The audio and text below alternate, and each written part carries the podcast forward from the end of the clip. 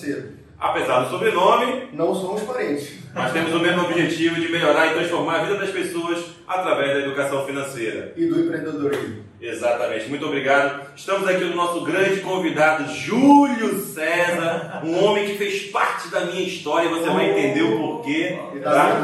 Olha aí, do Paulinho também. E não, e não deixando também, obstante, né, que você também faz parte da carreira do Júlio, né? A gente vai contar essa história aqui. Nem tanto. Nem tanto, nem tanto, né? Mas vamos lá, Júlio, muito obrigado pela sua presença, tá? O Júlio é o Júlio César Rodrigues Patrício, paraense, 43 anos, bacharel em Direito e músico.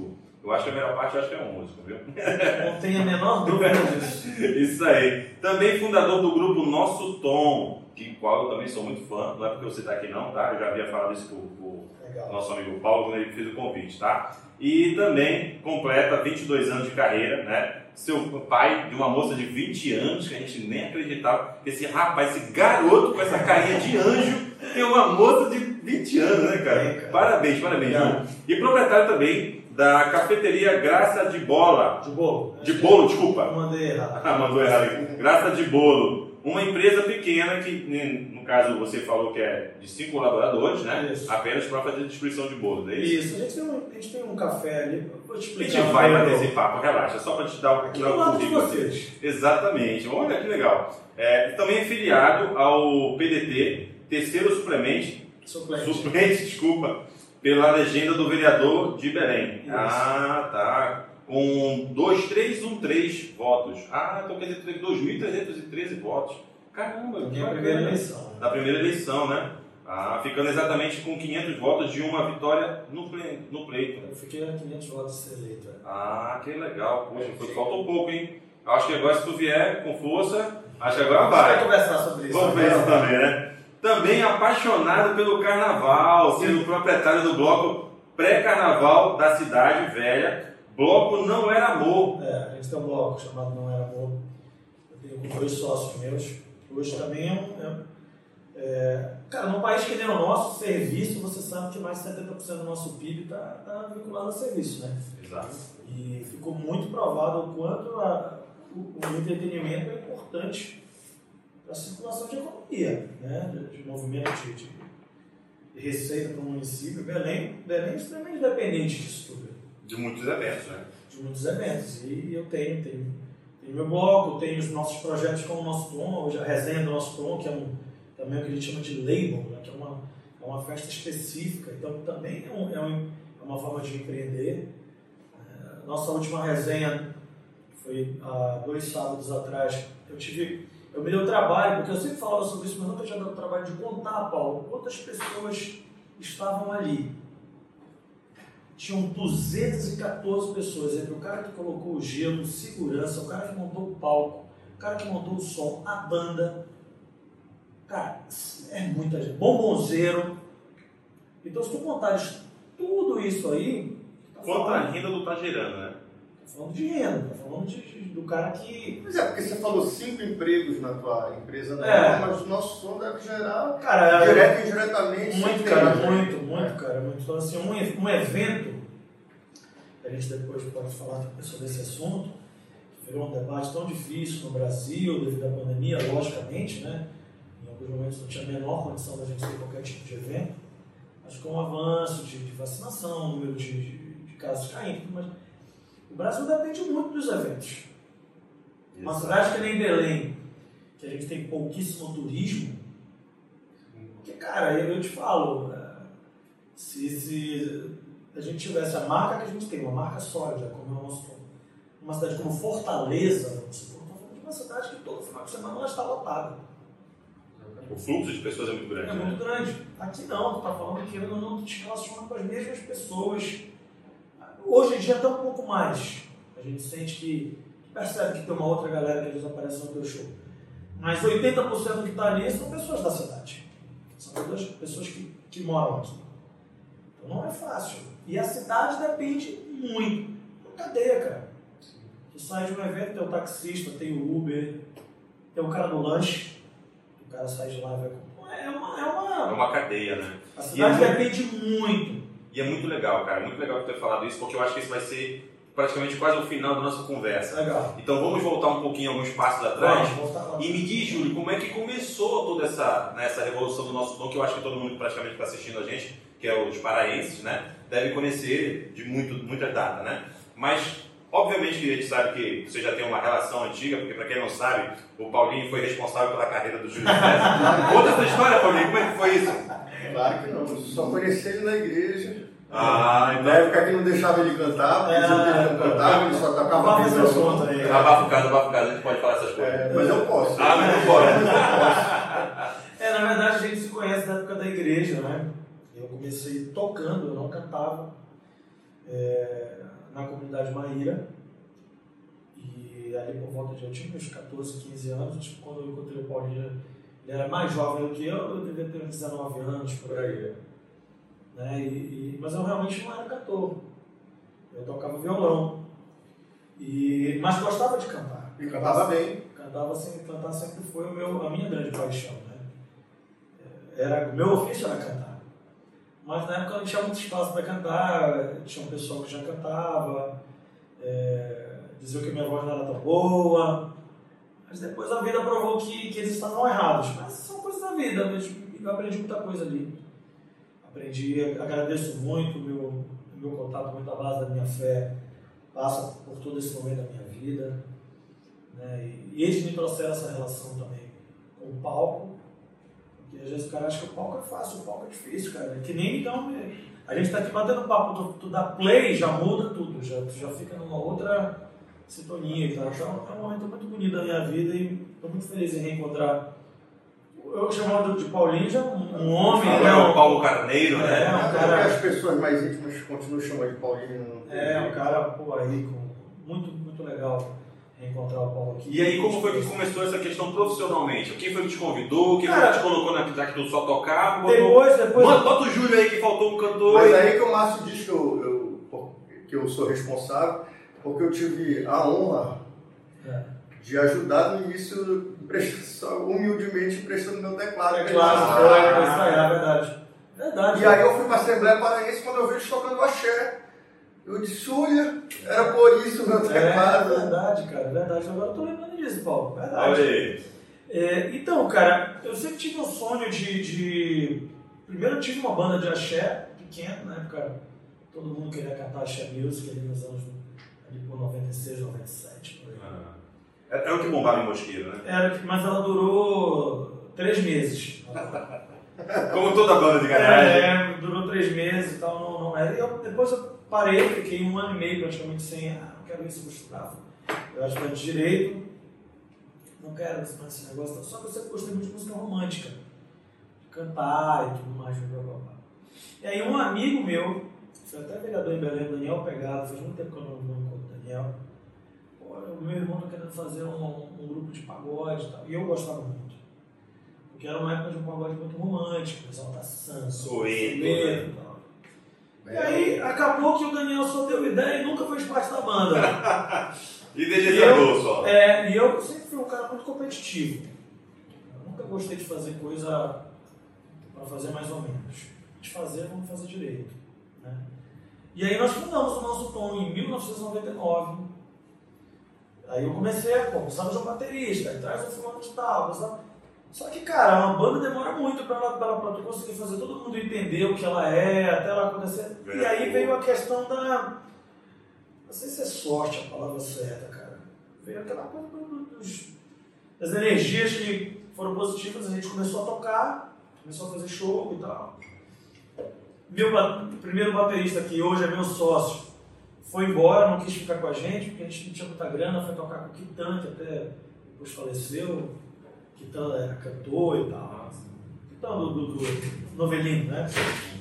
E o Kitan era um cara que adorava cantar, não tinha muito talento para cantar, mas ele adorava e ele botava o dinheiro nos caras. Então não tinha como segurar um músico, meu irmão. O músico é profissional, precisa de, de grana e tal.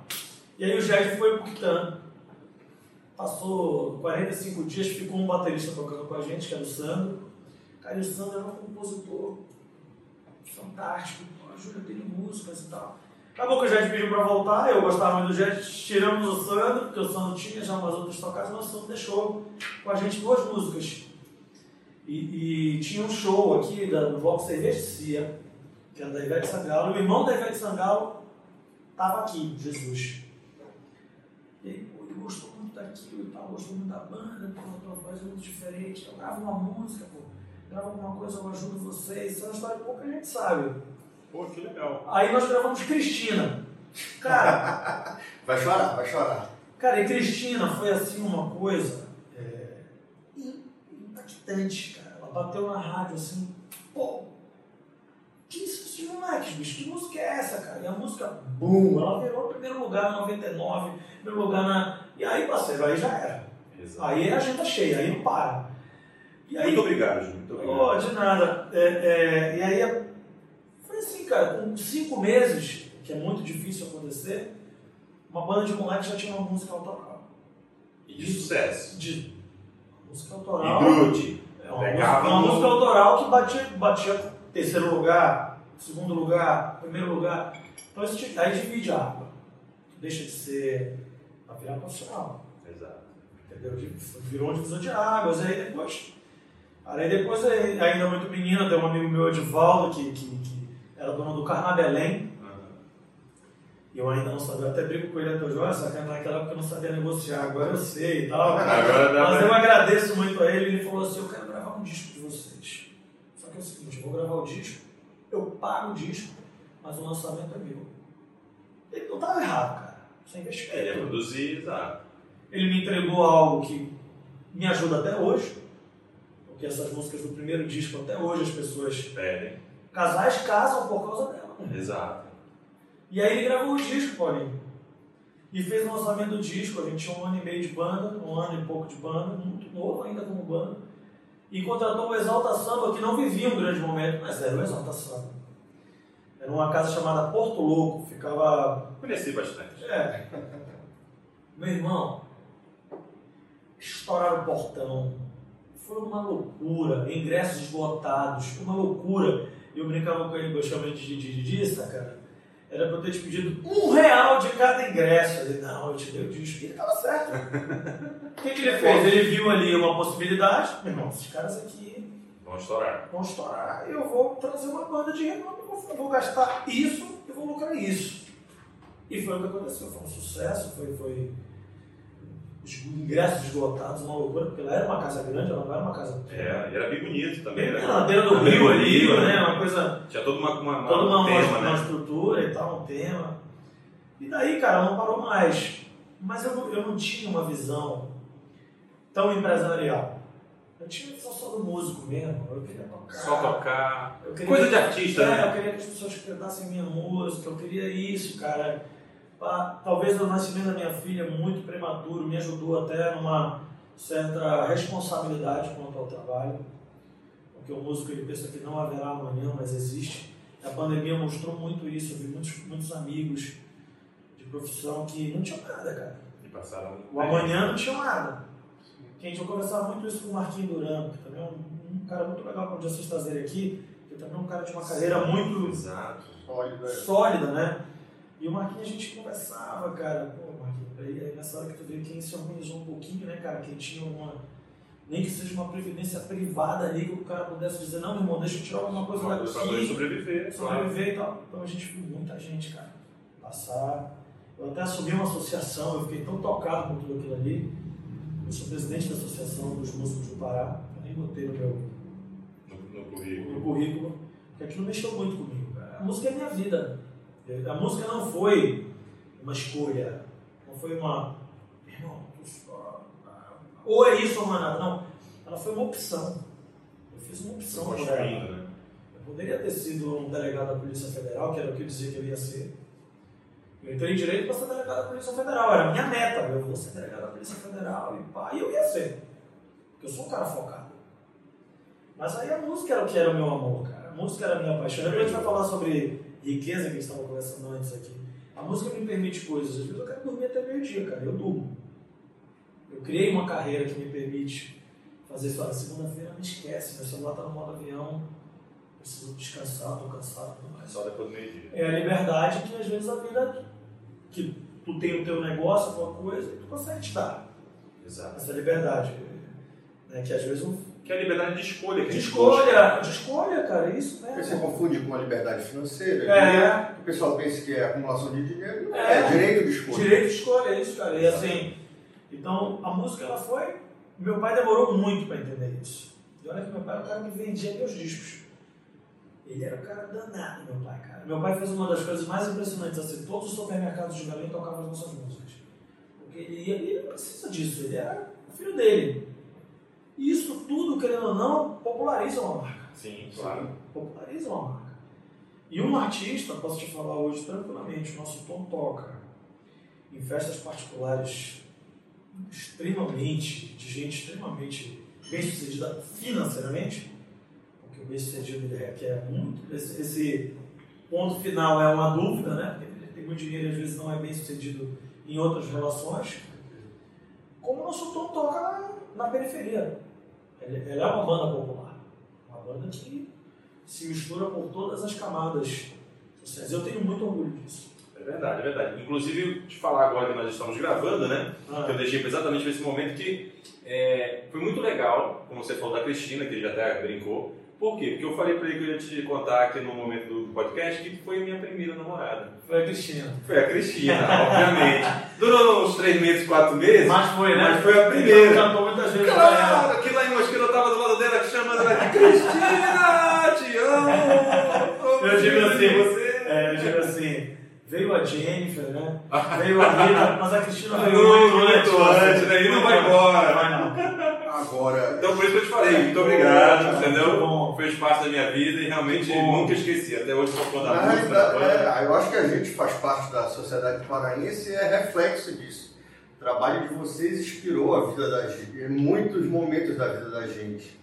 Eu, na época de solteiro, quantas vezes fui pop tom, tube tom? Encontrei o Dinho ontem, cara. Depois eu vou falar sobre pois isso. É. Fizemos um programa de rádio ontem juntos. Eu encontrava o Dinho há muito tempo. Poxa, fui atrás de vocês, me metia lá no Palmeiraço atrás de vocês. Cara, uma época, uma época, realmente, cara, tu tá, eu tô trazendo. Era um cara que tava sempre ali de vocês. Sempre, atrás de vocês. É, pô, verdade. Atrás de vocês. Ia lá no Cidade de Folia, fui nas despedidas. É. Não fui no, no, na, na, na gravação do DVD porque a gente ficou receoso, justamente porque o público naquela época era muito intenso, né? Foi uma luta por ingresso. Cara, nosso primeiro DVD, eu perdi essa foto, que antigamente eram fotografias mesmo, né? Eu tiro, tiro uma onda com os caras que viram que o nosso tom mudou o sentido do Augusto Montenegro, porque fechou a frente fechou. da metrópole. É, hoje o pessoal do trânsito aí, e tinha que fazer todo mundo escoando para lá porque não dava para passar. Pegando a contramão. É, né? eles tiveram que fazer um lado só, dividiu depois, durante uma hora parou aquilo ali. Então são orgulhos, cara, que a gente carrega na vida é, é, cantando, né?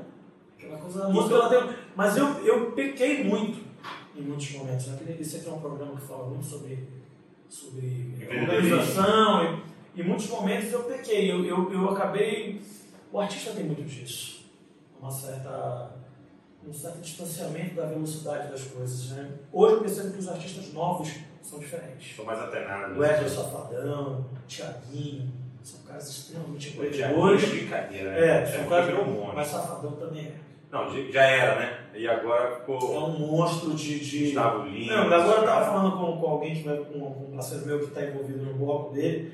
Ele manda áudio. Ó, venda de ingresso tal.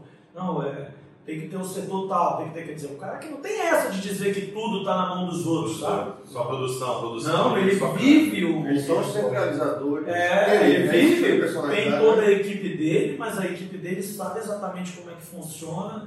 Ele sabe exatamente, é um cara que deve estudar as datas. Eu vi que ele fez agora o navio dele. Eu vi em Cancún. É, é porque na verdade. Cara foi para Cancún como que ele diz assim: eu preciso fazer um show para 5 mil pessoas. Isso tudo é posicionamento de marca, cara. É.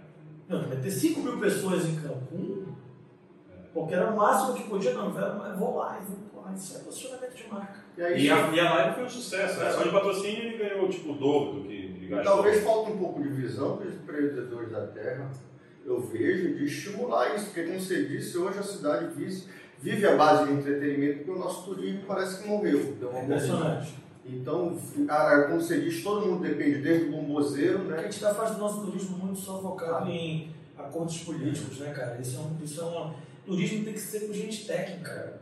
Tem que ser com gente que compreende do que é o turismo.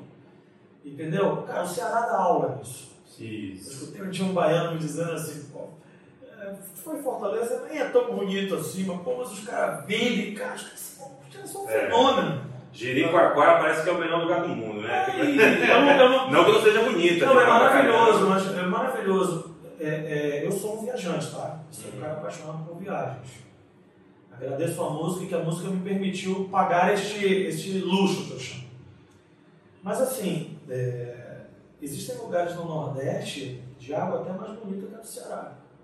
Mas o Ceará é sensacional, cara. O Ceará é, isso, aqui não, isso aqui não é um demérito ao povo do Ceará, não. O Ceará dá aula para o Brasil. Sim, sim. De como atrair as pessoas. Pra... É uma terra que pulsa, né? Porque você vai em lugares bonitos parece que não tem vida. Lá não tem vida. Eu só queria acabar, para não perder. É porque eu estava dizendo que na época que eu era solteiro, ah. e também, queria também citar que depois que eu me casei também foi as músicas que embalaram meu relacionamento. Ah, é. Então eu lembro que foi a época que estourou o Aviões, eu acho que foi o volume 3, e a época do CD de vocês estourado. Cara, meu carro só to... quando não tocava um, tocava o outro. Que legal. E a gente não para de produzir, isso é um outro ponto. Que aí eu já te falo que é um Júlio César de 2017 para cá que compreendeu mais o mecanismo do negócio, compreendeu que eu não sou uma banda de gerações, de públicos que se renovam, e que a marca dela é entregar produtos novos sempre, entregar música nova, sensações novas e tudo mais. Durante um tempo eu, eu, a gente gravou muito sucesso, eu, detesto a palavra nostalgia. O cara usa para mim, naquela época, não, mas na época é agora. Tudo bem que você lembre do que aconteceu ali, mas isso te dá emoção agora. Não te dá emoção ontem. Te dá emoção agora. A Cristina te dá emoção agora. Se tu chegar no show e tu vai lembrar daquilo, mas a tua emoção é agora. E eu observei que muitos artistas que eu admiro da nossa música ficaram presos nessa coisa. Ah, vou viver só não, cara. Se tu entrar no Spotify agora, esse ano foi o ano que eu mais produzi coisa, ano passado produzi muita coisa. Pode ser que as pessoas não, não estejam ligadas ouvindo o tempo todo, mas tem produção nova, não pode parar. Isso é uma coisa que, que esses caras ensinaram. Safadão, Jaquinho, e aí, quando foi que começou a virar essa chave então, do artista, do músico, para o cara que precisava produzir a banda, precisava escrever, precisava fazer coisa nova? Cara, quando eu via todo mundo ganhar dinheiro, menos eu. e deixa eu complicar a pergunta. São Paulo, às vezes que você foi para São Paulo no início e depois. Muito bom, muito boa a tua pergunta. É, existe uma mudança hoje muito grande na minha forma de enxergar. São Paulo, e eu acho que, que todo artista tem o direito de sonhar. Né? Era, durante a nossa. Nós crescemos com essa coisa migratória de que você precisa da, da cidade sul, grande. É, nós, história. Né? nós construímos aquilo ali, os nortistas, os nordestinos. É verdade, com certeza. Né? Base da, da, da produção daquela, aquele estado maravilhoso que é São Paulo. Né? É. Eu sou apaixonado por São Paulo. Minha filha faz, ela, tava, ela passou de jornalismo lá e teve a pandemia, eu trouxe ela para cá, que ela fica fazendo aula online, mas ela faz Mackenzie. Eu sou apaixonado por São Paulo. São Paulo é a cidade que você senta, eu gosto de sentar e tomar café e ficar olhando aquilo ali, ver como aquilo se movimenta. Né? Mas naquela época, você, vou contar uma história na nossa música, deixa o orgulho de lado, vem, tocou muito São Paulo. Tem uma parte da música que eu digo assim, Belém do Pará, o Brasil precisa ouvir que as rádios pediram para apagar aquilo, cara. Porque não era comum. O Belém do Pará, não, tá em São Paulo, uma coisa, cara, Estou falando de rádios gigantes, tá? não vou citar nomes aqui, porque hoje na internet tudo se espalha muito rápido. Isso, eu cara. Não podia, a gente teve que fazer uma edição, apagar aquilo ali, a época era mais difícil, digital era mais difícil. Não era, tinha muita coisa analógica ainda, não era tudo digital como é hoje, era mais difícil. Hoje não existe mais. Uma brecha na música. Hoje o Sorriso Maroto grava em Maceió. A Marília Mendonça, que Deus o tenha, gravou em Manaus. Então o mundo e mudou. o sucesso, igual como que é. Não, o mundo mudou, cara. Tem cara que vive só na região de Goiás e é rico. É verdade. Tem cara que vive existe, só no Paraná um... e não quer saber mais de nada, não. Existem sucessos locais, né? Os sucessos locais. Porque eu vou tocar no ponto que você tocou. Esse país é continental. Está falando de uma cidade como Belém, a região metropolitana de Belém, que tem a mesma quantidade de população de Milão, pô. Sim. É não falando de uma coisa pequena, não. Então quer dizer, aqui tem um mercado consumidor. Sim, muito. Só que tu tem que saber como fazer esse cara chegar perto de ti. Então, ainda temos, a gente toca em algumas rádios ainda de lá do sul, do sudeste e tudo mais. Mas eu compreendi que, primeiro, tu tem que ter uma, uma, uma, uma estrutura muito pesada para te manter ali. São Paulo é bom, mas é caro. Sim, muito difícil manter, né? Então tu vai disputar contra conglomerados de escritórios que dá. E tu é mais um, cara. Quando na tua, regi na tua região tu és uma referência. Que é o que nós somos aqui. Uma referência. Um produto de que o cara sabe, não, vamos. Cara, a gente não tem data até o final do carnaval. Casamento, é evento, é o bloco que precisa de ti, é um show nacional que precisa da tua marca também, porque ela ajuda e tudo mais. Aí eu despertei pessoas, cara, meu estado ali, o Amazonas, o Maranhão, o Amapá, onde a gente faz muita coisa, muita gente aí, cara. O teu país. É.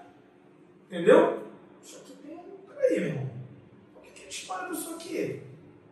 Aí veio o Spotify, o Deezer, veio tudo isso que te de, acaba democratizando os espaços. Eu vou te dar um exemplo. Nós vamos trazer para o nosso bloco uma banda que eu, que eu conheci pelo Spotify, Camisa 10, o nome da banda. Uma banda de pagode de Goiânia, que nem tem a tradição tanto de. De lançar pagodeiro, né? É, fala de Goiânia. Lá é só de dupla, né? É, dupla, é. Os caras têm média mensal de ouvintes no Spotify de 480 mil pessoas ouvindo os caras. Isso é gente pra caramba, meu irmão. É muita gente. Estou falando de um aplicativo só de áudio, então tu tem que pensar no YouTube, tu tem que pensar em todas as outras coisas. Então, isso democratizou. De propósito, que é um grupo que hoje faz muito sucesso também no Brasil, no meio do pagode, eles gravaram com a gente em 2019. Um mesmo produtor, nós gravamos juntos. Eu gravei tipo de 10 ao meio-dia, eles gravaram de meio-dia às 14 na comunhão dos técnicos. Explodiu uma música do Manda áudio, deixa eu ver se tem saudade, não sei o Essa música explodiu no Brasil. Bom, isso é em Brasília. Isso no passado era mais difícil. Ou era Rio, São Paulo, ou ali Uberlândia, que deu só para contrariar e tal. Que é Minas, ainda tem ali o Sudeste, aquela coisa do poder Globo, da é, Band. É, acabava, acabava Curitiba ali, né? É. Minas Gerais, é, Vitória. Mas ou era Rio, era São Paulo, a base de é. tudo isso mudou, cara. Exato. Hoje o público exige. É eles que. É. O público quer se identificar, né? É. Mudou. E o público quer se identificar, o público quer se ver. E ele quer se ver onde? No Whindersson Nunes, ele quer se ver no Tiro Livre, quer se ver no, no Hélio Sabadão, é isso. Você vê o Bolsonaro, é, o Bolsonaro e o Menos é Mais, agora já com ingressos esgotados. Né? Impressionante. Né? Entendeu? E surgiram mais ou menos na época da pandemia que nacionalizou através da internet. Internet. Então, hoje é uma, é uma, é uma realidade, pô. Democratizou. Democratizou. E aí é o cara saber também tem gente técnica para isso. Como mexer na internet, onde tu chegas, claro, como claro. funciona. Tem escritório. É outro jogo. São as novas profissões do futuro, né? É outro jogo. É o nós, crescemos, né? Nós crescemos com o nosso pai e nossas mães. É, enfim, hoje tem muitos casais que já enxergam isso um pouco diferente, mas nós crescemos com uma imposição de médico, advogado. Advogado e engenheiro. É só isso que tinha. Isso é uma coisa muito positiva que hoje a gente tem. A gente fala tanto que, ah, cara, isso é muito melhor hoje em dia. Você pode ser o que você. Que, olha aí, olha vocês aqui. Nós vamos falar disso no ano passado. Não, pai, eu vou tomar conta das finanças, grosso modo, vou tomar conta do dinheiro dos outros. Vou indicar para os outros como é que, onde é que é bom para ele cuidar do dinheiro dele. Isso é impensado. As pessoas não entendem, é um tabu, né? É. Então Falar de mudou. Brasil, é. é. Então isso mudou, cara. Então tem o um cara que, que é youtuber. E ele de alguma forma dá uma sensação para as pessoas, faz bem para a vida das pessoas e.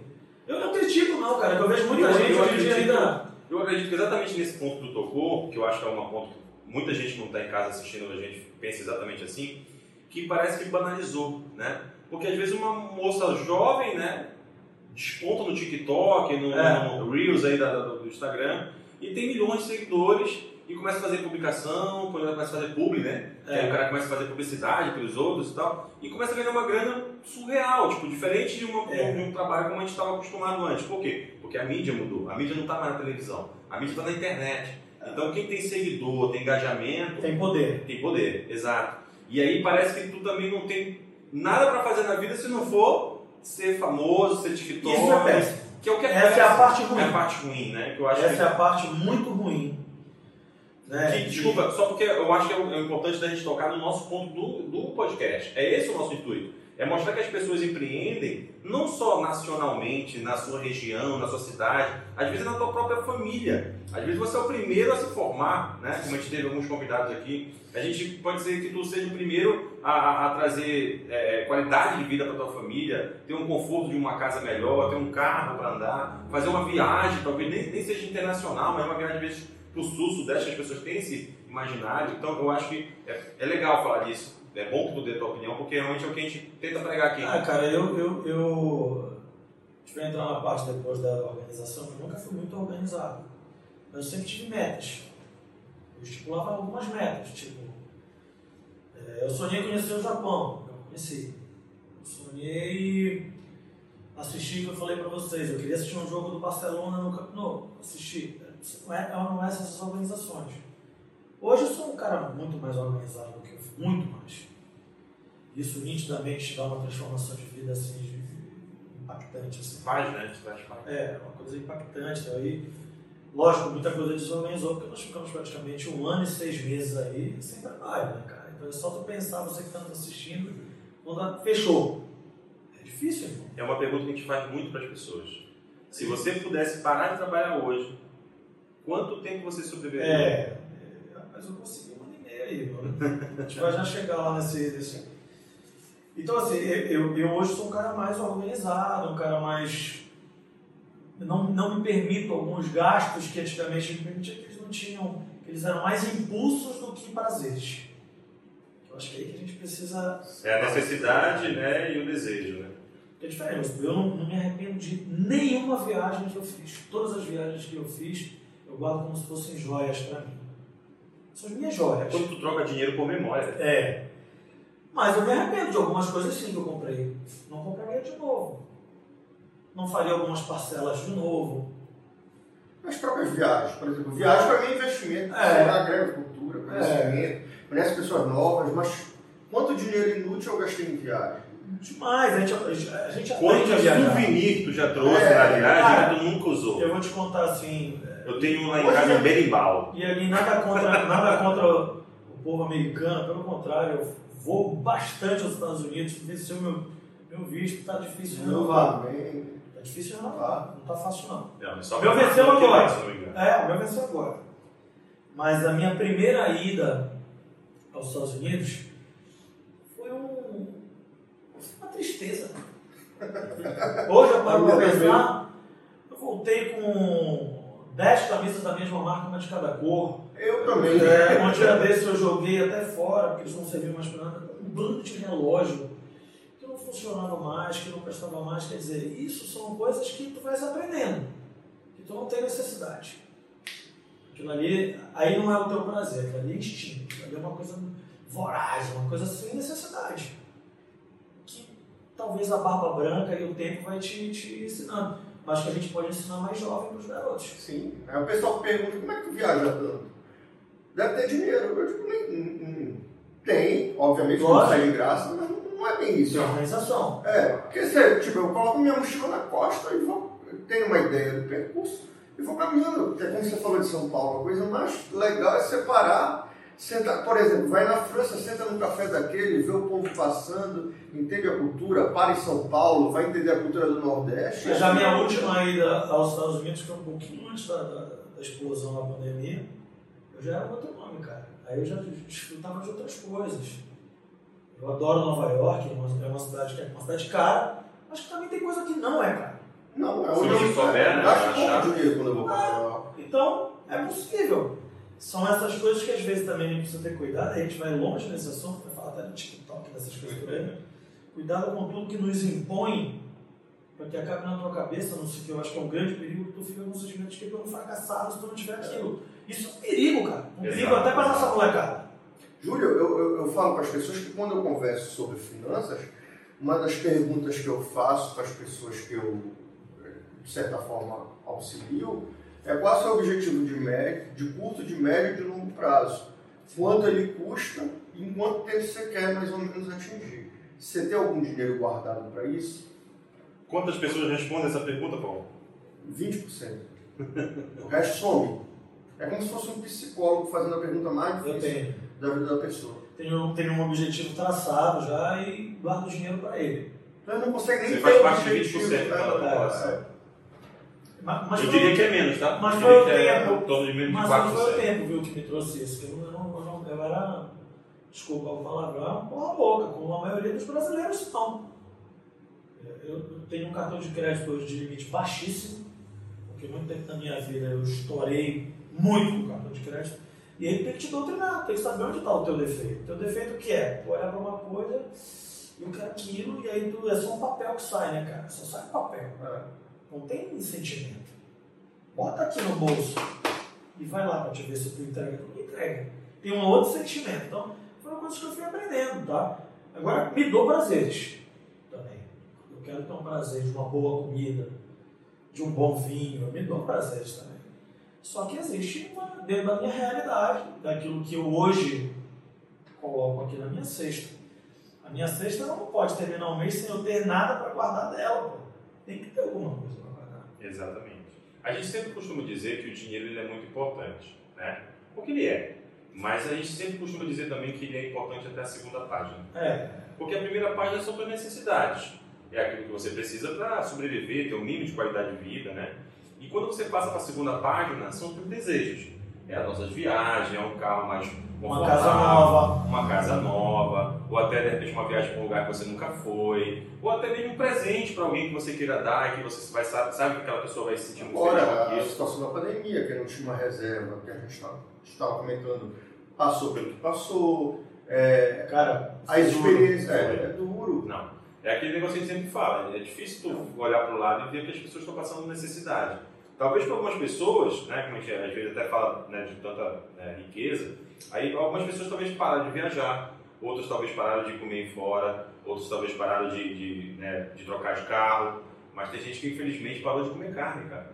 Tem gente que parou de, de entendeu, de, de poder usar o transporte porque realmente ficou difícil para todo mundo. Cara, a gente está com a quarta maior taxa de desemprego do mundo, vocês sabiam disso? Cara, nós estamos em novembro de 2021, para quem está assistindo talvez no futuro, nós estamos com a quarta maior taxa de desemprego do mundo. E tu ainda me manda um vídeo hoje do banheiro público sendo limpo sozinho por um robô, Márcio. Exatamente. Postei hoje Aí no, é difícil, no, né? no meu story. Eu perguntei qual será a próxima profissão a ser extinta, né? Porque até a, os serviços gerais não sei está sendo substituído sentido de vocês. Isso, isso me choca muito.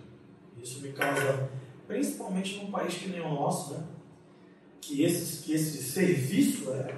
Que é exatamente o que a gente quer. É o que sobrou pro cara. O sonho, o sonho que a gente tem de país é que não sobe só aquilo pro cara. O sonho que a gente tem de país é que o cara tenha a liberdade de escolher o que ele quer ser.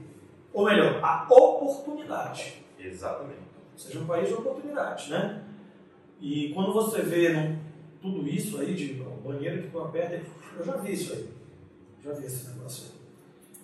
É meio louco, né, cara? Tu vai, tu vai, tu vai, tu vai tu, Você vê que hoje, observa uma coisa que nós crescemos com o cara do guichê da, do shopping, ele praticamente já não existe mais. Não. Para pagar o estacionamento. Ele já praticamente não existe mais. É só uns guichêzinhos automáticos que você vai lá e paga. Tu olha, tu, você olha, não tem mais quase nem ninguém pagando ali para aquelas moças e tal, né, que geralmente são, são, são, mulheres que estão ali. São, é, cara, é um movimento complicado. O cara assim. viajado não, não tem caixa. Não existe caixa. Né? Nos Estados Unidos que você aluga um carro. Você pega a, chave. Você sempre naquela, né? O cara abastecer e tal. Não, às vezes tu nem encontra o cara, meu irmão. Na minha última viagem eu deixei o carro e aí eu... Não existe contato com ninguém. Eu disse, cadê? Eu voltei lá, meu avô tá na hora, eu não entreguei o carro pra ninguém. Aí o cara, onde você deixou ali? Mas tá certo? Aí ninguém me dizia se estava certo, se estava errado. É impressionante. E eu digo, larguei o carro com a chave e foi embora. Era isso mesmo. E aí, então, a gente vai entrar num outro assunto, que é mais profundo Não, ainda. Antes eu queria só... Ele esqueceu no currículo dele que ele tem outra paixão. Hum. Eu vi uma homenagem a outra paixão, tá? Ah, é? O de azul e branco. Ah, eu sou de ah.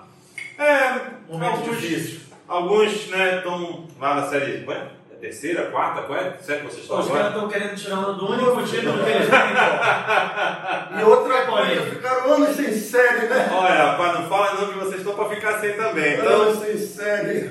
Nossa disputa do repá não está muito boa, para te falar a verdade. A gente não ir para esse assunto. Eu também acho, eu também acho melhor de pular isso. Só queria dizer que eu Mas já que tu tocou nesse assunto, Paulinho, eu vou deixar esse outro assunto para o final, porque a gente vai falar já do metaverso, que é o que a gente estava falando no toque do assunto, né? Que a gente está entrando nesse mundo. Mas, teu... poxa, fica à vontade. Tem, tem outro aqui. Tem outro aqui também, tá? tá? Júlio, se puder servir nosso colega aqui. E aí, Júlio, o que acontece? A gente vê que você tem esse lado também né, empresarial, que a gente de falar do futebol. Eu nasci para isso. Exatamente. Eu queria que tu falasse pra gente, para as pessoas que te conhecem como o cantor Júlio César, da nosso tom, e não sabe da tua vida profissional, né? Vamos dizer assim, como. Cara, como é, eu digo assim, eu, eu a base maior de, de tudo que eu tenho vem da minha música. Minha música realmente ela. Não tenho nada a reclamar da música. A música me entregou muita coisa boa. Boa financeiramente, boa, nós vencemos, ou seja, o que nós vencemos. Graças a Deus. Né? Porque é difícil. Muito. No país que a gente vive, O então. país e aqui. E aqui no norte, mais não é ainda. tão valorizado e tal. Isso, isso daria um outro podcast. Exato. Mas eu gosto de outras coisas. Eu trabalhei com futebol, trabalho ainda, ainda tenho um atleta. Eu tenho uma loja, uma cafeteria com a minha mãe, que hoje é uma cafeteria que ela vai crescer, porque ela já não suporta mais a quantidade de coisas que tem de demanda, que a gente tem um café pequeno, mas a, a parte de confeitaria, de bolo de aniversário, virou uma loucura. E começou na minha casa, eu vendo a minha mãe fazer bolo, eu disse, cara, mãe, como é que tu tá fazendo isso aí? Não, mãe, tem que investir. Queres um investidor? Eu, eu, eu, eu vou. Ela é minha irmã e hoje a gente tem nossa loja. Mas essa visão veio do nada assim? Tu nunca Cara, meu pai, cara, não, meu pai é professor, né? É da área de administração, é, era empresário. Mas o meu pai, muita coisa como empresário, ele foi fantástico e outras ele agiu muito, muito por emoção. E nesse país é complicado, né, cara? Como todo brasileiro que E empreende. onde saiu direito, Júlio? Porque eu Cara, saiu, entendo nada. saiu direito, saiu direito muito nessa coisa de eu preciso passar num curso para dizer para as pessoas que eu sou Concursado. que eu sou bom. Eu sempre fui bom aluno, assim. Nunca fui o melhor, eu era bom aluno. Até porque na minha época, vou dizer assim, só tinha duas faculdades, parceiro. Era a CESU, era o NAMA e o FPA. E as duas coincidiam. Sim. Se você não passasse, só no outro ano. Tem gente que sente saudade disso, eu não sinto não. Acho que hoje, pô, que bom que a molecada pode não passar aqui, mês que vem já tem outro ali, mais. A gente pode debater o nível dessa educação, mas isso seria um outro podcast também. Também. Mas que bom que tem, que tem Opções. né, opções e tudo mais. Então naquela época, passar em direito muito difícil. Cara, 17, 18 com uma vaga. Uma vaga. Isso, era muita gente. Então é aquela coisa de, meu irmão, preciso dizer que eu passei direito, meu irmão, eu faço direito e tal. Mas e aí, tu tentou investir no negócio da tua mãe de bolo? E aí começamos, cara. E aí, quando viu, a história cresceu. Alugamos um ponto, que é aqui do lado, que hoje é um ponto que não suporta mais o que a gente realmente precisa, precisa de uma cozinha maior. Ela vai crescer, lógico que a pandemia nos. Cara, a gente lançou. Ela é uma empresa, é uma empresa tão positiva, a Graça de Bolo. Nós lançamos a empresa em dezembro de 2019, quer dizer, ela praticamente não existiu aberta para as pessoas. Três meses depois ela fechou. E mesmo assim você Só que eu sabia que ela tinha. Vocês garantem aí, vamos segurar, não vamos baixar a guarda não. Quando permitiu que tivesse só delivery, nós entramos no delivery. E ela, e ela segurou, cara, não demiti ninguém. Parabéns, Júlio. Muito obrigado também por isso. Não demiti ninguém. Seguramos até onde foi. Lógico, pegamos um valor mínimo no Bopará, muito pequeno, para a empresa conseguir não demitir as pessoas. E ela tá aí, cara. Eu acredito que em mais 12 meses ela, ela- a gente vai entender, que agora que o mundo realmente está Reabrindo, né? reabrindo, a gente vai entender qual é o tamanho dela. É, ela vai crescer. Minha irmã é um talento descobrindo. Minha, minha- minha mãe é uma boleira do bolo do jeito que eu gosto. Porque pra mim eu gosto de bolo de bolo. De cara. não gostei nada, É isso, de bolinho. bolo de mãe. Eu vou mandar pra cá pra vocês. Ah, eu quero, hein. Vou cobrar. Semana, essa semana eu mando pra você. Próximo programa de vocês aqui eu vou mandar. Boa. Cara, é um bolo maravilhoso. Bolo com gosto de comida de casa.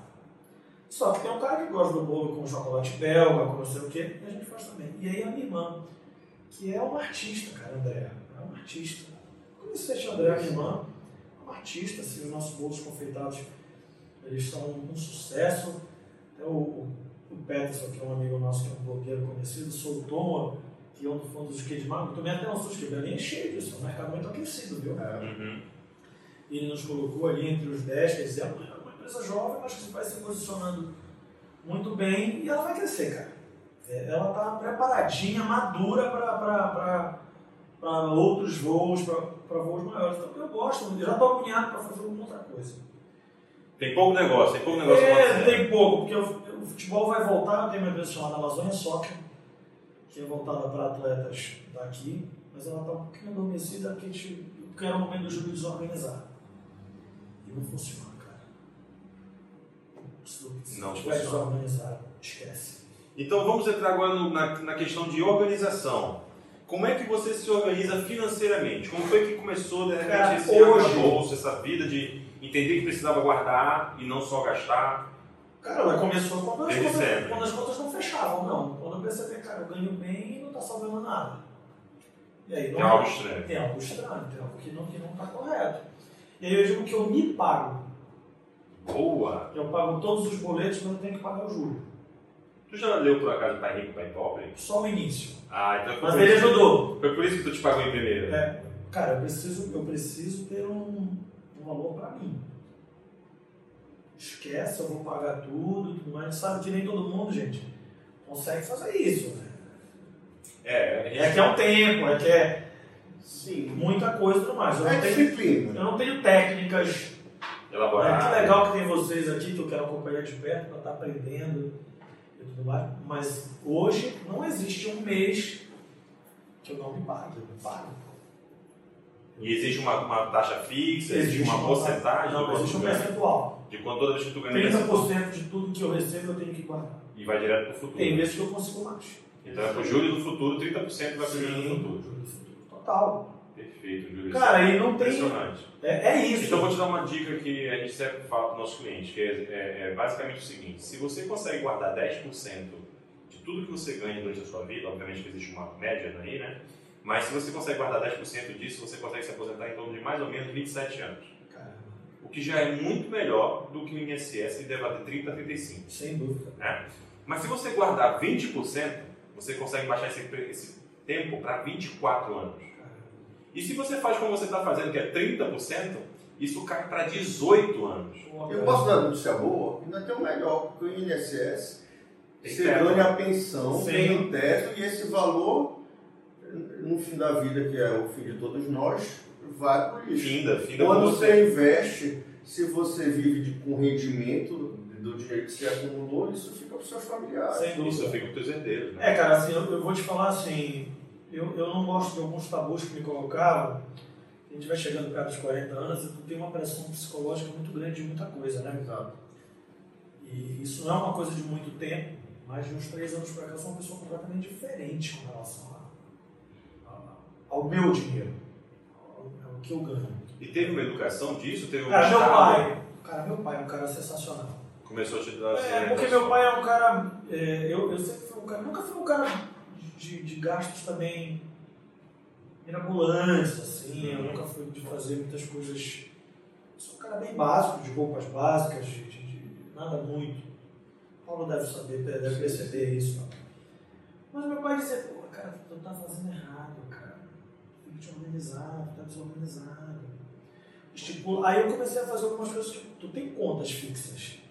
Eu estipulo até o dia 15 para pagar todas as contas minhas contas, minha filha, a faculdade dela, o carro. Hoje a parcela do meu, hoje eu pago um carro com uma parcela deste tamanho. Pequenininha, muito pequena, que eu já paguei parcelas de carros absurdos, são coisas que eu nunca não faria mais. Não faça isso. O carro é um prazer de três meses. Exato, enquanto dura o cheirinho. Não faça isso. Vá, acredite aqui que papai já fez muita coisa assim.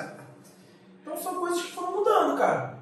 E hoje, bicho, olha, vou, eu, eu até quito meu carro daqui a quatro meses. Eu não vou ficar com ele, cara. Ele tá ótimo. Ele tá legal ali, eu quero ter outros prazeres. Essa grana já vai lá, aumenta os 30%. Exato. Aí depois sim. Já vem a viagem para os Estados Unidos. Vem a viagem, que são. É, eu viajo agora. Eu sempre viajo depois do carnaval. Na quarta-feira de cinzas, eu, há 12 anos eu viajo.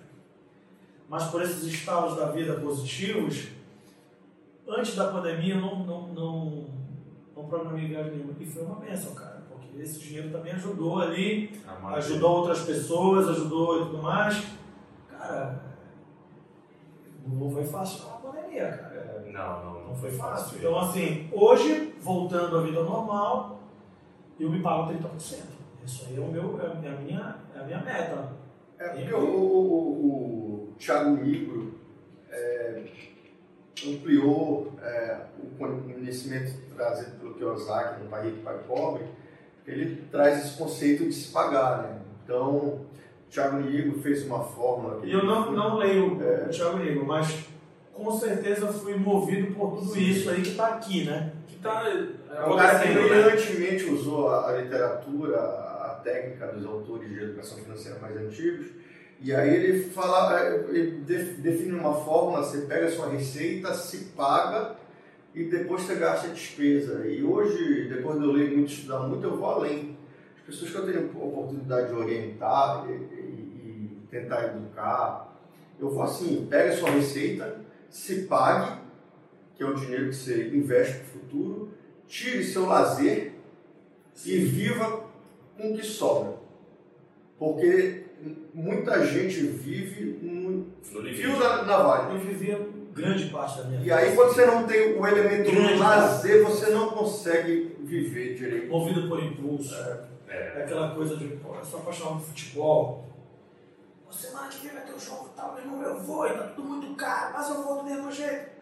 Compra passagem. Mano, cara, calma, não, não precisa ser dessa. Bora organizar? Tipo, vamos viajar em março. Ele já aprendeu, ele vai depois do carnaval. E isso que é a melhor época de viajar, mais Ótimo, barato, é, fora de é, época. É, na Europa não tem uma delícia, temperatura deliciosa. Eu vou para Portugal, gosto muito de Portugal. Tá cheio de barato. Tá.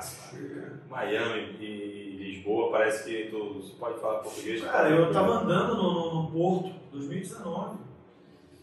E tava com dois amigos que viajaram comigo. Eu, cara, essa, essa história, gente, porra, rapaz, pô, peraí, vem cá, meu irmão era um bando de paraense.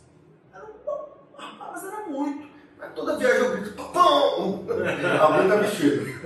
É. Mas eu acho que paraense parece meio que. É cearense, cearense, né? Mineiro, paraense, cearense. É, cara. Pode bater? Tem, tem. Aonde eu, aonde eu morei tinha um paraense. A gente, cara. a gente cresceu com esse sentimento migratório também. Eu também acho, porque eu acho que é aquilo que você falou. A gente tem essa tendência de migrar exatamente para procurar as nossas melhores, né? Seja é, a gente tem, a gente tem E vai sempre pro sul, sudeste. Vou dar uma história de um minuto rapidinho. Tava lá em Orlando, há uns anos atrás, no Outlet. Aí eu e minha esposa conversando em português, veio uma senhorinha, meu filho, pelo amor de Deus, me ajude. Eu digo que foi, eu marquei com meu filho tantas horas, já atrasei 10 minutos na saída tal, não consigo achar.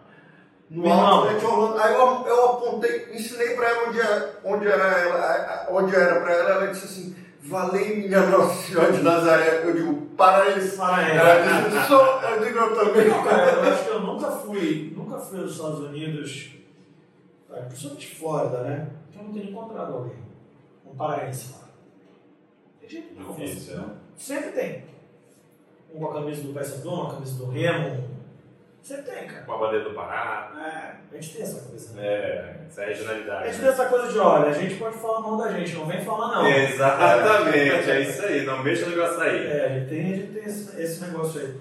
Mas até as viagens eu aprendi a viajar melhor, com mais qualidade, com mais organização, é, mais pé no chão. Nosso dinheiro desvalorizou também, que ser né? mais inteligente quanto a isso.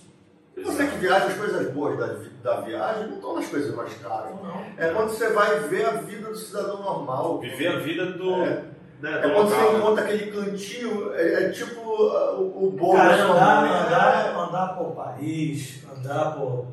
Ah, aquele cafezinho diferente ali, mano, pode encostar aqui, aqui deve ter alguma coisa. Pesquisar, logicamente, eu gosto muito de pesquisar. Tipo, eu estava até falando agora né, em Buenos Aires, né? Todo mundo vai ali para que eles comparam com a Estação das Docas, né? É, Porto Madeiro. Porto Madeiro. E tem um restaurante fantástico lá, que é o Las Lilas, que é sensacional, que acho que até no Baiá. Pô, eu comi uma carne espetacular, não vou mentir não. Carne, cara. Especialidade deles, né, cara? Ah, eles são. Carne é. São, são, uma picanha argentina é uma Tem que tirar o chapéu. Bife de chouriço. É, não tem é, igual. Bife de chouriço, vou te falar, é bom. É, não, não tem. Eu gosto muito de um que tem aqui, mas a gente não vai dar esse Eu pago a conta cheia lá. Exatamente. Traga pra cá, precisamos é, de mais patrocinadores. É, patrocínio para o nosso sonho, patrocínio cara, E aí um taxista falou, cara, tem tal lugar que era um. Eu falei, meu, lá que deve ser aquele beco do lugar. Cara, um espetáculo. É. Que já não é um lugar turístico, que é o um lugar do argentino realmente. É um espetáculo, cara. Sem dúvida, às vezes não é o mais caro que é o. Eu não estou mais nessa vibe de, de, de chegar lá, qual restaurante, o Michelin isso é muito louco. E às vezes, beleza, vai um. Mas todo dia não dá, né? Em média, 15 km por dia numa viagem. Tranquilamente também. É a minha média. E aí eu vou e vou procurando lugares. Aí, às vezes tem uma, uma música de rua, eu paro para escutar, faço a compra no supermercado e a gente fica curtindo a música. Pronto. Foi o dia inteiro. O dia inteiro. Até tem muita coisa lá que as pessoas não sabem. Não é tão simples beber na rua nos Estados Unidos. Exato, né? exato. Sim. Por isso que nos filmes a gente vê aquela coisa do cara com o saco. Né? saco de pão, né? De pão, tudo mais. Depois que a gente foi entender o porquê, porque só na, na, na, Las Vegas Boulevard que você pode beber, né? E acho que na Quinta Avenida, acho que você pode beber, mas a maioria você tem que beber sentado lá dentro. É, nos estabelecimentos. É, então aqui é diferente, aqui não, pô, a gente sai bebendo na rua e tal. Então lá rola muito isso, o cara levar para casa que ele tá, bebida, ele compra na, naquelas farmácias, nessas, nos All Grass da vida, All Green da vida e leva para o lugar que ele está. Então, também, não pode beber na praia. É. Então, você vai para o Nordeste ou vai na praia do lá bonita no, nos Estados Unidos, entendeu? Vai, vai, vai para o Nordeste, né? Cara, que pulsa.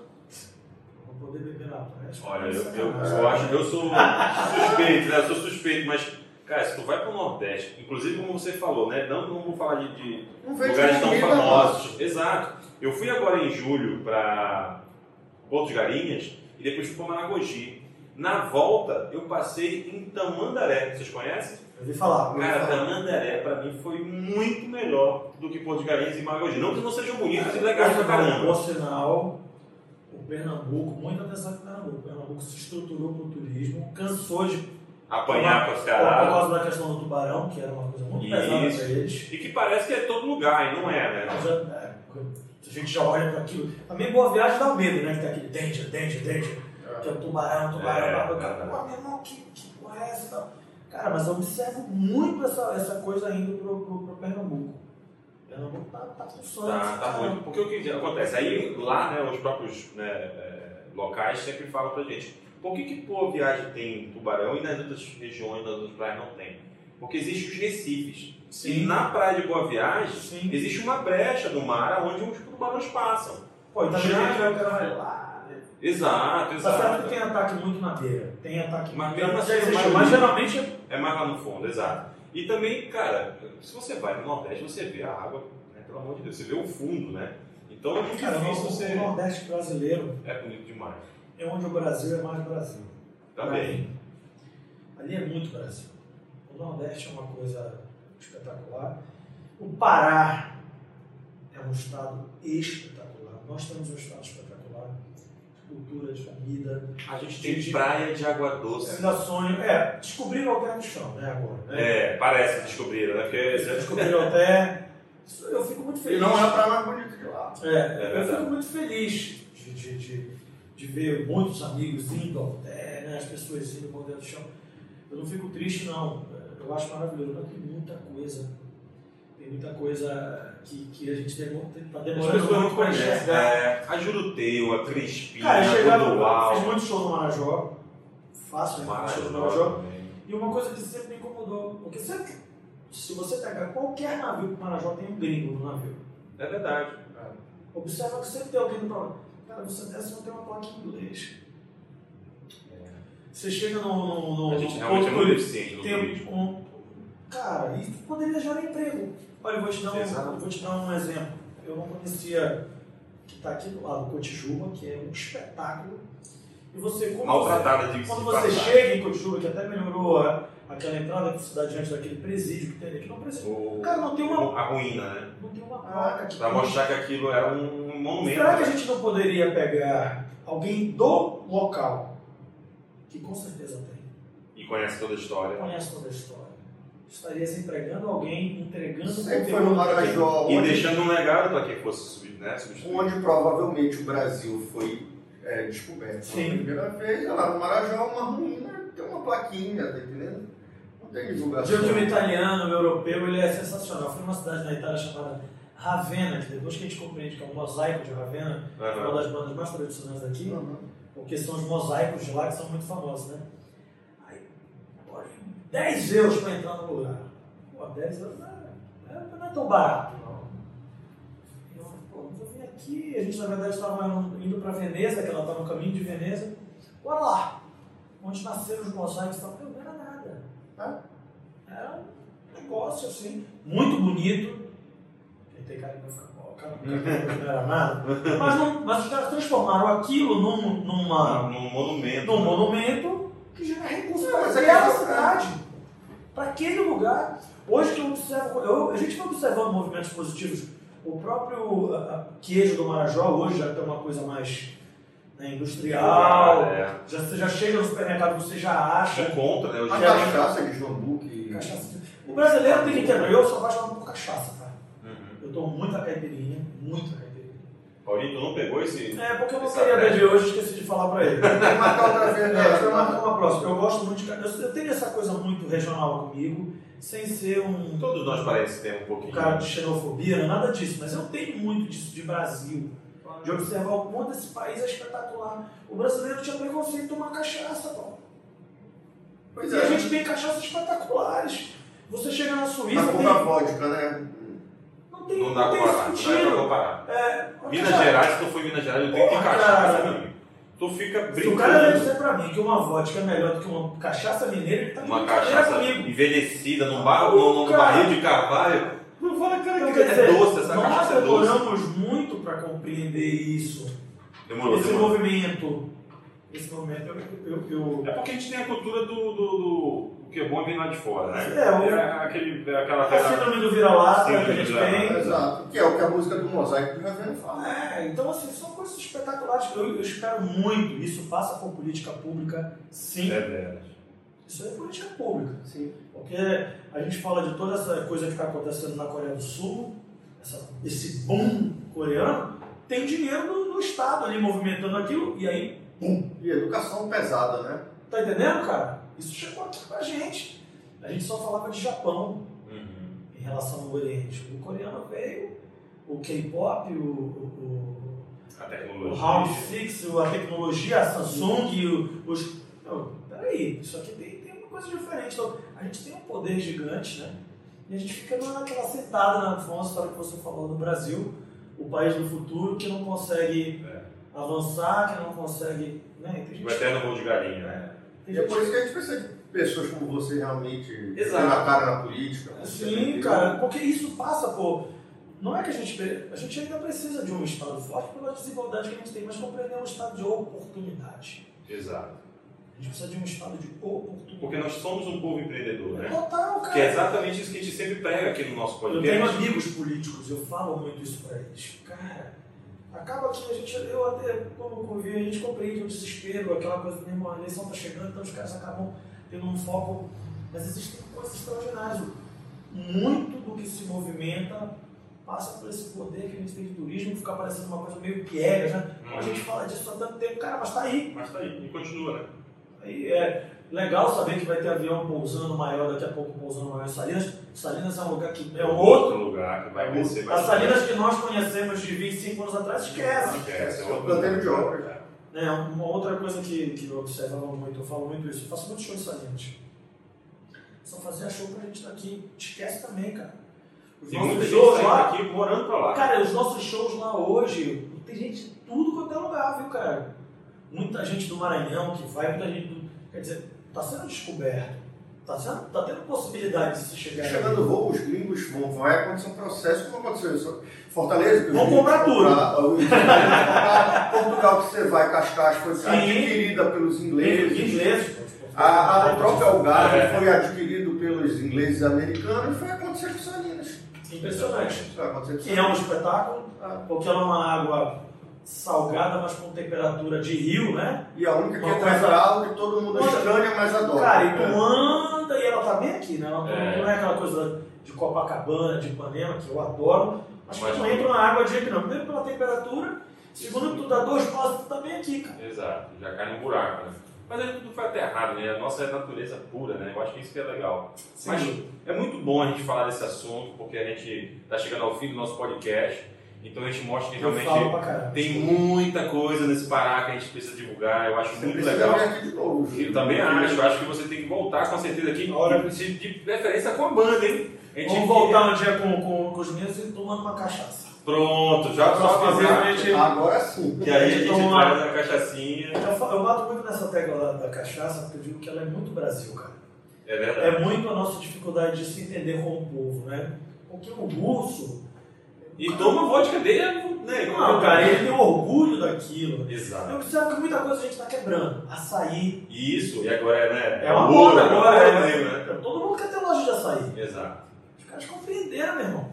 Exato. Quando vai abrir uma lado, inclusive. E, e tu falando nisso, tu vai parando pra pensar, Júlio. É, eu lembro da minha juventude, tipo, da minha adolescência, que eu curtia muito Fortaleza, ali, Recife, aquela área, e era muito sapopara. Lembra disso? Sim. Amarelinha. Sim. Cara, aquilo era delicioso. Então tu vai vendo que cada região tu tem um alambique, tu tem uma, uma, uma, um tipo de cachaça diferente. Total, e, e, aqui agora a gente tem a nossa regional da Jambu, né, que veio para revolucionar o mercado. Também, cara. Exato. Lá pro cara de fora, é, não, não vai morrer. Calma, vai passar. Exato, vai passar. Eu tive a oportunidade de tomar tequila numa viagem que eu fiz antes da pandemia. A tequila natural, sem conservante, não tem comparação com qualquer tequila cara que a gente compra aqui. é a mesma coisa da, da, cachaça. Se eu tomar a cachaça no alambique sem os conservantes, Exato. que é vendido no supermercado, não tem comparação. É, é deliciosa. É um prazer, é um prazer. É então é muito bom de falar de tudo isso, mas a gente, para fechar o nosso podcast com chave de ouro, eu queria perguntar, Júlio César, aonde tu coloca esses 30%? Não precisa dizer aonde vai diretamente, sou, mas eu quero entender como é que todo o processo de, de planejamento, sou, né? Ainda sou muito. Eh, tenho, que legal tá aqui, eu, eu não tenho vergonha de dizer quando eu não, não, não entendo de determinados assuntos. Não te preocupa, a maioria que vem aqui realmente é, não é no nosso mercado. Não, não, não tenho ainda nenhum tipo de investimento. Você tem poupança que eu sei que é o pior que tem. Então já sabe que vai sair. vai ter que sair, Paulo, pelo amor de Deus. Ajuda o teu amigo, Paulo. Eu fiz uma previdência privada que na verdade eu fiz na época, porque eu tinha um tabu comigo de medo de não ter nada. Já é um começo, é um começo. É um começo, é basicamente por aí, cara. De, que, que eu guardo meu não, dinheiro. Não aplica em imóveis, não aplica em outros negócios. Cara, tem um imóvel também que está que tá sendo pago, né? Sendo preparado, mas basicamente é isso. Aí então, é tipo, a tua previdência mesmo é o que tu tens para te aposentar e ficar tranquilo. Mas então, eu sou doido para acabar com ela. É mesmo? Quando eu fico vendo tudo que me tiram depois, tudo que me. Aí eu fico louco para. Então, mais, assim, então, mais uma vez. Vamos ajudar. Vamos ajudar, porque esse é o nosso objetivo. Não, cara, e vocês são muito importantes para isso. É, eu vou te dar uma informação que eu acho que vai ser importante para todo mundo que está em casa. É, a previdência privada, principalmente, que você tocou no assunto, é o melhor veículo para você ter de investimento para o longuíssimo prazo. E eu vou te dizer por quê. Porque qualquer aplicação que você faça, ela vai existir um negócio chamado imposto. E toda vez que você tem, por exemplo, um fundo de investimento, ele tem um come cotas que come 15% por ano, duas vezes no ano, em maio e em novembro. Exato. Se eu tenho um CDB bancário, eu tenho um prazo de vencimento dele, onde eu resgato e vou pagar imposto sobre ele. Se eu tenho uma ação que seja e eu compro essa ação, ganho a valorização dela e vendo, eu tenho um lucro, esse lucro eu vou pagar imposto sobre esse lucro. Na Previdência, como ela é para longuíssimo prazo, ela não tem esse come cotas. Não tem. Então imagina que eu tenho uma bola de neve, que são meus investimentos, que ela vai crescendo todo o tempo. E não tem aquele come cotas que vai te tirando. Sim, é maravilhoso. O que a gente tem que ter um pouco de atenção seria no plano, tipo de tributação e principalmente a que mercado eu exposto. Certo. Porque se eu sei qual é o plano, ou seja, PGBL e VGBL, que é aquela sopa de letrinhas que todo mundo, ninguém sabe para que é o quê. Mas eu vou te dar uma, uma, uma, forma bem legal de tu entender. PGBL é porque eu tenho patrão.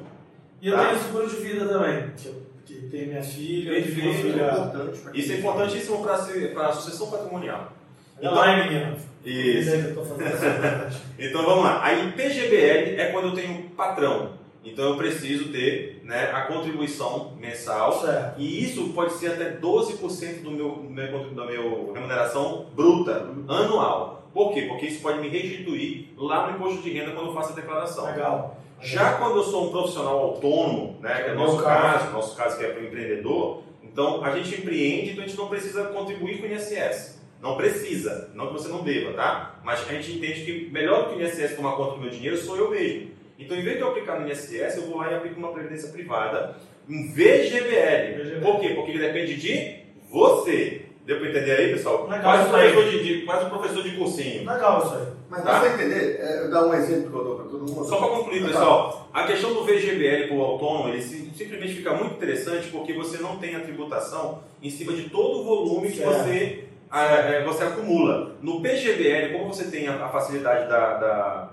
da isenção fiscal, né, que você tem a restituição no caso do imposto de renda, dos 12%, então você tem um imposto quando você resgata a sua previdência sobre o volume montante que você acumulou. Já na VGBL, que depende de você, como você é autônomo, vai nesse caso você só ter tributado sobre aquilo que você ganha. Então eu não tive aquela isenção durante todo o processo da minha vida inteira, de 20, 30 anos guardando a minha previdência, mas quando chega lá na frente na hora de resgatar, eu pago somente a menor líquida de imposto de renda que existe no mercado, que é 10%. E é por isso que a Previdência se torna tão importante para a gente levar para longuíssimo prazo, porque além de não ter aquele imposto que te tira um pedaço todo o tempo, ele também te leva e te dá a menor líquida de imposto de renda depois de 10 anos. Muito bom. E aí, ó, outra pegadinha que é muito importante falar, pessoal, é que acontecia muito, hoje eu acho que menos, mas ainda acontece em muitos bancos, é que ele te dá um prazo para você se aposentar. Você quer se aposentar com 50, 60, 70 anos, e ele te dá esse prazo. E quando chega nesse prazo, ele te pergunta, aquela velha pergunta, Tu quer uma renda para o resto da tua vida ou tu quer o teu dinheiro de volta?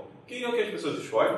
A renda. A renda. Por quê? Tá errado, Porque elas não sabem como lidar com esse dinheiro. Ela tem é, medo. o cara prefere uma coisa, né? Exato. Ele não tem medo de pegar aquele dinheiro e não saber administrar e perder, acabar tudo e morrer de fome. Mas na verdade, o que acontece é que para ele você não é, para o banco, você não é o Júlio, ele não é o Paulo, eu não sou o Márcio. Nós somos um CPF, Sim. é uma numeração. E para ele, estatisticamente falando, o brasileiro tem uma expectativa de vida de 75 anos. Sim. Então, se você passa de 75 anos, você já está dando prejuízo para o banco. Mas você está dentro daquela margem de contribuição que ele já é acostumado. Já se você, por um acaso, morre antes dos 75 anos, aí você perde duas vezes, porque você perde a contribuição que você ia receber né, todos os meses, e aquele teu patrimônio que tu tinha guardado acumulado a vida toda, que você não gastou, vai para o banco. Então é melhor pegar tudo. Exatamente. Então a minha previdência, por exemplo, ela vai para 99 anos, pessoal. Sabe por quê? Porque eu, eu que escolho quando me aposento, não é o banco. Então eu que vou escolher. Quando eu chegar nos 60 anos, eu não preciso tirar todo o dinheiro da minha previdência. Sim. Porque eu não vou me aposentar de uma vez, eu não vou usar dinheiro de uma vez.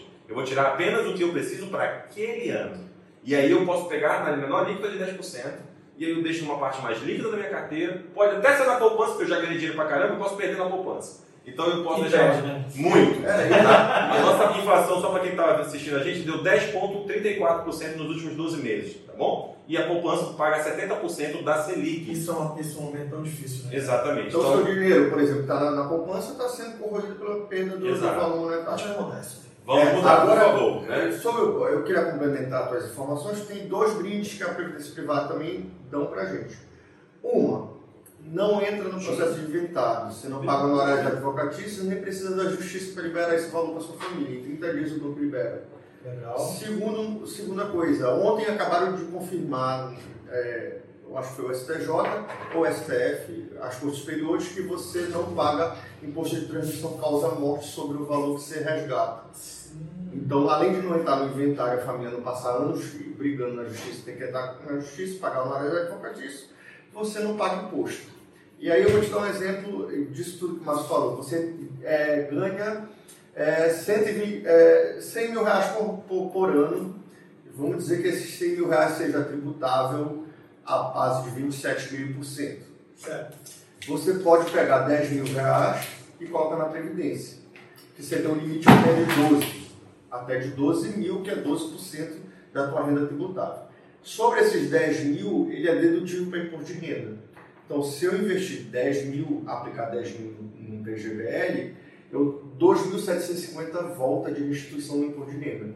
Você não paga o imposto, você antecipa. Isso a gente chama de diferimento fiscal. Só vai pagar o imposto lá no futuro. Então, pensa, juros compostos em cima de um dinheiro que o governo está te devolvendo, que dinheiro que o governo não devolve, sempre tira. Não, o governo, ele quer, né? É, ele está é uma sócio indivíduo. É, é, sócio, é, nesse caso, é uma das poucas, uma das poucas, se não for a única é, situação que ele te devolve. Ele te devolve e você só vai pagar 10% na hora que você retira se passar de 10 anos.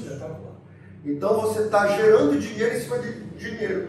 Para vocês uma previdência, então, sem um prazo determinado, é isso? Exato, você tem que escolher você. E aí a gente falou do plano, que é a PGBL ou VGBL, e falou da tributação, que infelizmente algumas pessoas ainda faziam antigamente uma forma de tributação é, progressiva. E a Previdência, como a gente acabou de falar, é um veículo para longo prazo. Então, teoricamente, eu não deveria fazer um, um imposto que cresce com o tempo, né? Ah, mas então para que, que existia a progressiva? Na verdade, existia para pessoas que não queriam ter esse come cotas, mas queriam um prazo menor, 2, 5 anos, 3 anos, menor do que 10. Então era melhor ele fazer a, a, a, progressiva, porque aí o imposto ia subindo de acordo com o tempo. Então se ele tivesse 2 anos, 3 anos no máximo, ele podia pegar com um imposto ainda menor e sem a come cotas. Mas hoje em dia é muito pouco usual, porque existem veículos muito melhores para esses 2, 3 anos. E a Previdência ficou realmente muito mais interessante para quem leva para mais de 10. Então, Vocês viram como eu fiquei calado nesse momento? Essa não é a minha hora. Exato, mas essa é a hora que a gente tem que tentar te ajudar, já claro. que você vem num programa de investimentos, claro, claro. e tentar informar as pessoas, que eu acho que é o nosso maior objetivo aqui. É tentar educar as pessoas através desse, desse momento, porque é o nosso trabalho, como eu falo para o Paulo. Nem todo mundo tem acesso ao trabalho do Paulo, e muito menos vão ter acesso ao meu trabalho, que é um pouco mais, é, vamos dizer assim, diferenciado em relação ao que a gente tem no mercado. Certo. Porque a gente realmente precisa é, ter um, um, certo entendimento para poder chegar nesse nível de maturação claro. dos investimentos. Então, realmente passa pelo, pelo consultor, passa pela educação financeira, até você chegar a ser um investidor arrojado e ter, de repente, uma carteira diversificada, não só com previdência, seguro, é, um caixa forte, atrelado a Selic, mas que não seja poupança, algo que seja no tesouro público, por exemplo, que é o menor risco o mercado que a gente tem, que seria o risco soberano, né? só se o país quebrar que vai ficar te devendo, porque ele pode imprimir, inclusive, moeda e te pagar, ou emitir mais dívida para te pagar no futuro. Hoje em dia tem muita coisa? Muito, muito. O mercado financeiro, na verdade. Moedas que chegaram e foi legal que você falou que, sobre democratização, né? E a XP veio com esse intuito, né? De democratizar os investimentos. Vamos falar dos nossos apoiadores, então. Sim, claro, a gente vai chegar lá, a gente vai chegar lá. No finalzinho a gente fala. Okay. Porque a gente esqueceu de falar no início, mas a gente vai falar de novo. então, realmente, a XP veio com esse intuito de democratizar os investimentos e hoje você vê que a gente tem acesso, por exemplo, a títulos públicos através a partir de 30 reais. Você tem fundos imobiliários a partir de 10 reais. Então ficou muito mais fácil você investir e não tem mais aquela desculpa de só é o milionário que investe, só os ricos que investem, só os grandes bancos que investem. Não, você também pode fazer a sua aposentadoria e não necessariamente uma previdência, pode ser feito através de ações, através de fundo imobiliário. Então procure um profissional especializado como um consultor financeiro ou um assessor de investimentos, que ele com certeza vai ter muita informação para te passar. E eu acredito que não só você, Júlio, mas muita gente de casa está aprendendo isso Sem hoje. dúvida. Eu percebo, as pessoas são mais, são mais curiosas. Antenadas, com certeza. E eu estou vendo muito nisso, eu acho que nessa juventude. É por isso que eu falei, eu acho que agora que vocês entenderam, que talvez a gente não, não, não perceba no curto prazo. Porque vamos dizer que de 2017 para cá a gente teve 4 milhões de pessoas que entraram na Bolsa de Valores essas pessoas ainda não estão acostumadas, ainda não estão entendendo como é que funciona é, o, mecanismo do mercado financeiro. Mas daqui a 10 anos, 15 anos, com certeza essas pessoas vão estar muito mais bem preparadas e vão ter uma aposentadoria muito melhor. E eu acredito muito forte que o nosso trabalho hoje realmente ajuda a sociedade a se desenvolver. Não tenho dúvida disso. E é por isso que a gente faz tanto sentido a gente estar aqui chamando pessoas como você que também faz a diferença e como eu sempre falo, não precisa você ser um cara muito famoso como o Júlio César, ah, um artista nacional, né? Você é. pode às vezes fazer sucesso na tua cidade, às vezes na tua escola, no teu trabalho, às vezes na tua própria família. Então, é esse tipo de gente que a gente quer aqui. Pessoas que fazem a diferença, pessoas que pensam para frente, que querem evoluir e crescer. Então, muito obrigado, Júlio, por você estar aqui ah, com a gente, cara. abrir o teu coração aqui com a gente, falar todas as tuas intimidades, falar das tuas finanças, falar como é que tu vive a tua vida. Realmente, como a gente falou desde o início, é um né? Pra gente você é uma referência realmente. Obrigado. Eu já tinha essa, essa admiração por você, não só pelo teu trabalho, mas porque realmente fez parte da minha vida. E mais agora a gente se conhecendo, eu acho que ficou muito mais legal. Né, Vou voltar aqui para a gente conversar sobre essas coisas. Vamos, vamos voltar, porque a gente tem interesse mesmo em ajudar. Gosto deixar esse, esse recado para amigos de profissão. Né? A gente tem uma profissão que às vezes não, não espera, não pensa no amanhã. a gente trabalha, o artista é muito assim, agora, mas o amanhã existe, cara. E porque gosta de trabalhar, né? É, e a gente precisa ter organização. Eu vi isso muito de perto e que bom que quando a pandemia chegou eu era um cara diferente já. Porque senão ela teria sido muito mais doída do que ela já foi. Porque ela foi doida. Você imaginar que o teu trabalho parou por quase um ano e seis meses, né? É difícil para qualquer pessoa. Até para um cara que é multimilionário ele eu, vai sentir. É, eu costumo dizer, Júlio, que ano passado foi o melhor ano das nossas vidas, né? não só meu, mas da Ação Brasil, da XP Investimentos, é, no sentido que as pessoas estavam em casa, preparadas e, inclusive, tiveram um certo recurso para começar a investir. Então, financeiramente, o ano passado foi um dos melhores anos da minha vida. Legal. Mas isso não me deixou feliz. Claro, porque você sabe que isso Porque é... o mundo estava despedaçando, eu perdi dois tios próximos, né? Eu perdi meu pai, muita gente perdeu, pai, então muita gente perdeu o chefe de família, né? Muito. Isso. Então todo mundo sabe que mães, pais, filhos, filhos, sim. Muito pai enterrou filho. Uma coisa totalmente desnecessária. É, eu juro que eu não quero que a vida me permita isso nunca. Eu é. quero que seja meu pai sempre falou isso, meu filho. É antinatural. Eu quero que a vida seja como eu vou, tu fica, depois tu vai, é. Maria Luísa é, e eu tive também o desprazer de enterrar dois irmãos, dois amigos, irmãos, e que tu imagina como é que está o coração dessa mãe, né? Que perdeu dois filhos, um dos dois filhos mais velhos, dois filhos que eram os teios da, da, família, Covid, todos dois. Um morava em Salientes, como tu falou, né? E, e, e veio a falecer, o outro veio de Macapá para o enterro. E voltou, infelizmente, se Não, são, são fatos da nossa história. Infelizmente que daqui a 500 anos vamos estar falando sobre isso aqui, sobre esse momento prático. Mas é por isso que você falou que você não gosta da palavra nostalgia, nós não gostamos da palavra sorte. Exato. A sorte é associada à então, oportunidade e o preparo. Não, eu, eu, penso, eu penso desse jeito também. Às vezes o cara olha assim, eu falo muito disso pro Paulinho, o cara fala assim, os caras estão aí há tanto tempo para ser muito trabalho. Muito trabalho. Muito trabalho. Não pensa aqui, Ninguém fica lá. É fácil chegar lá, talvez. Permanecer que fica mais difícil. Muito difícil. Meus amigos, obrigado, viu? Obrigado pelo convite, eu adorei estar aqui com vocês. E Júlio, eu sei que está lá em cima da hora, mas tu dá uma palhinha antes. Rapidinho, vai te apontando aí que antes Agora, vai falar, é, eu fazer queria, uma palhinha, a gente vai falar dos nossos patrocinadores. É, eu queria te agradecer é, também pela presença. É um prazer enorme te, te reencontrar depois desses anos, né? Todos. Falou muito tempo assim, viu? de alguma. Deixa eu virar o microfone ali.